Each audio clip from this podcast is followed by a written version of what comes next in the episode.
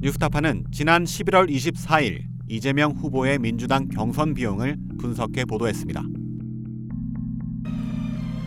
국민의힘의 경우 경선 일정이 민주당보다 늦게 진행됐기 때문에 경선 비용이 지난 14일 공개됐습니다.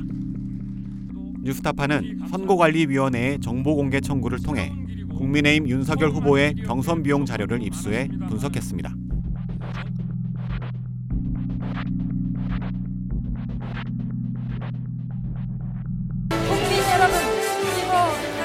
여러분, 저희 국민의힘 제20대 대통령 후보가 드디어 최종 결정되었습니다.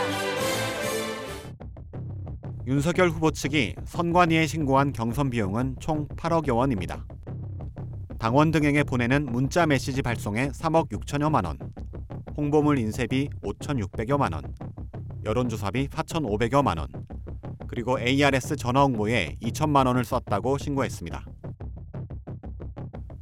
그러나 윤 후보의 회계 자료 어디에도 후원금 고액 기부자 명단이나 사무실 임대료, 차량 관련 비용 등의 내역은 찾아볼 수 없습니다. 고액 후원금 기부자 명단은 물론 식대와 숙박비까지 공개한 이재명 후보 측 자료와는 대조적입니다. 이런 차이가 생긴 이유는 윤석열 후보가 사용한 정치 자금과 이재명 후보가 쓴 정치 자금이 서로 성격이 달랐기 때문입니다.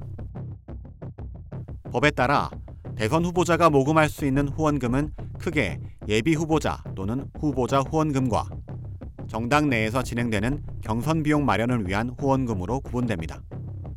각각 최대 25억 6천여만 원까지 모금할 수 있습니다.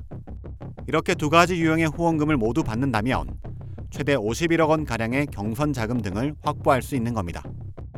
야권 대선 주자인 윤석열 전 검찰총장이 후원금 계좌를 연 지 하루 만에 한도액인 25억 원을 다 채우고 모금을 마쳤습니다.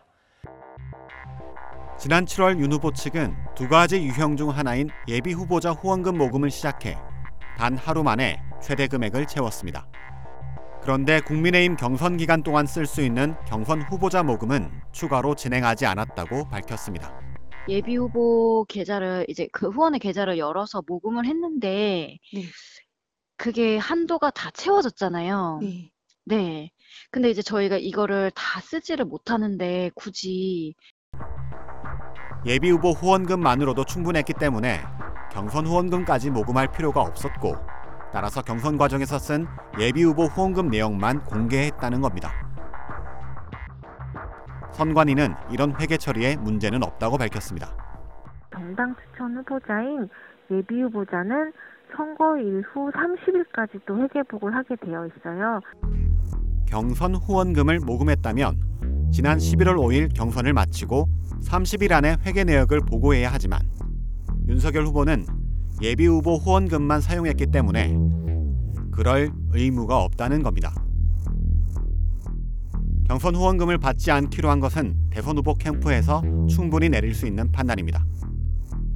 하지만 결과적으로 윤석열 후보가 정치 자금을 누구한테 받아서 어떻게 썼는지를 유권자들이 대통령 선거 전에 확인하고 판단할 수 있는 기회는 사라졌습니다. 특히 윤석열 후보 고액 후원자 명단은 예비 후보자 후원금이라는 이유로 대통령 선거가 끝난 후에나 확인할 수 있게 됐습니다.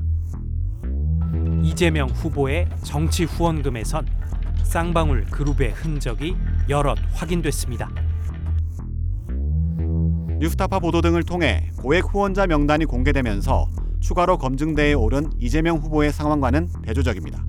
전혀 터무니없는 얘기일 뿐만 아니라 국민의힘은 이재명 후보의 경선 자금 관련 보도가 나왔을 당시 논평을 통해 어디까지 검은 거래가 이뤄졌는지 밝혀내야 한다며 강도 높게 비판한 바 있습니다.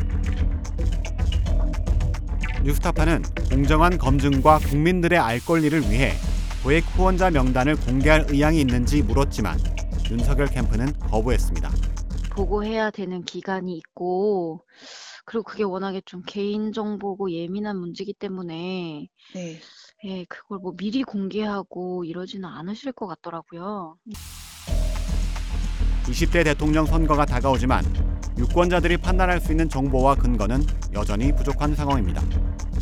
무스타파 노늘입니다.